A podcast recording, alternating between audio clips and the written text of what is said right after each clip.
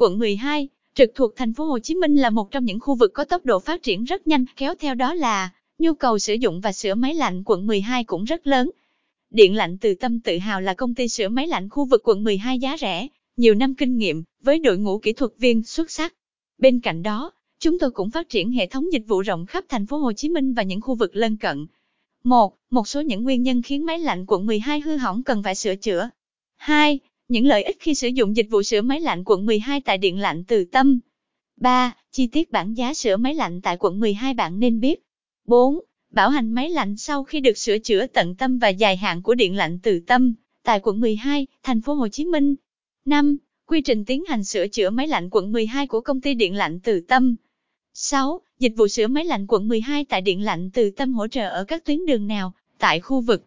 7. Dựa vào những dấu hiệu nào nhận biết máy lạnh cần được sửa chữa. 8. Những sai lầm khiến máy lạnh nhanh hư hỏng. 9. Những câu hỏi liên quan đến sửa máy lạnh quận 12 của Điện lạnh Từ Tâm.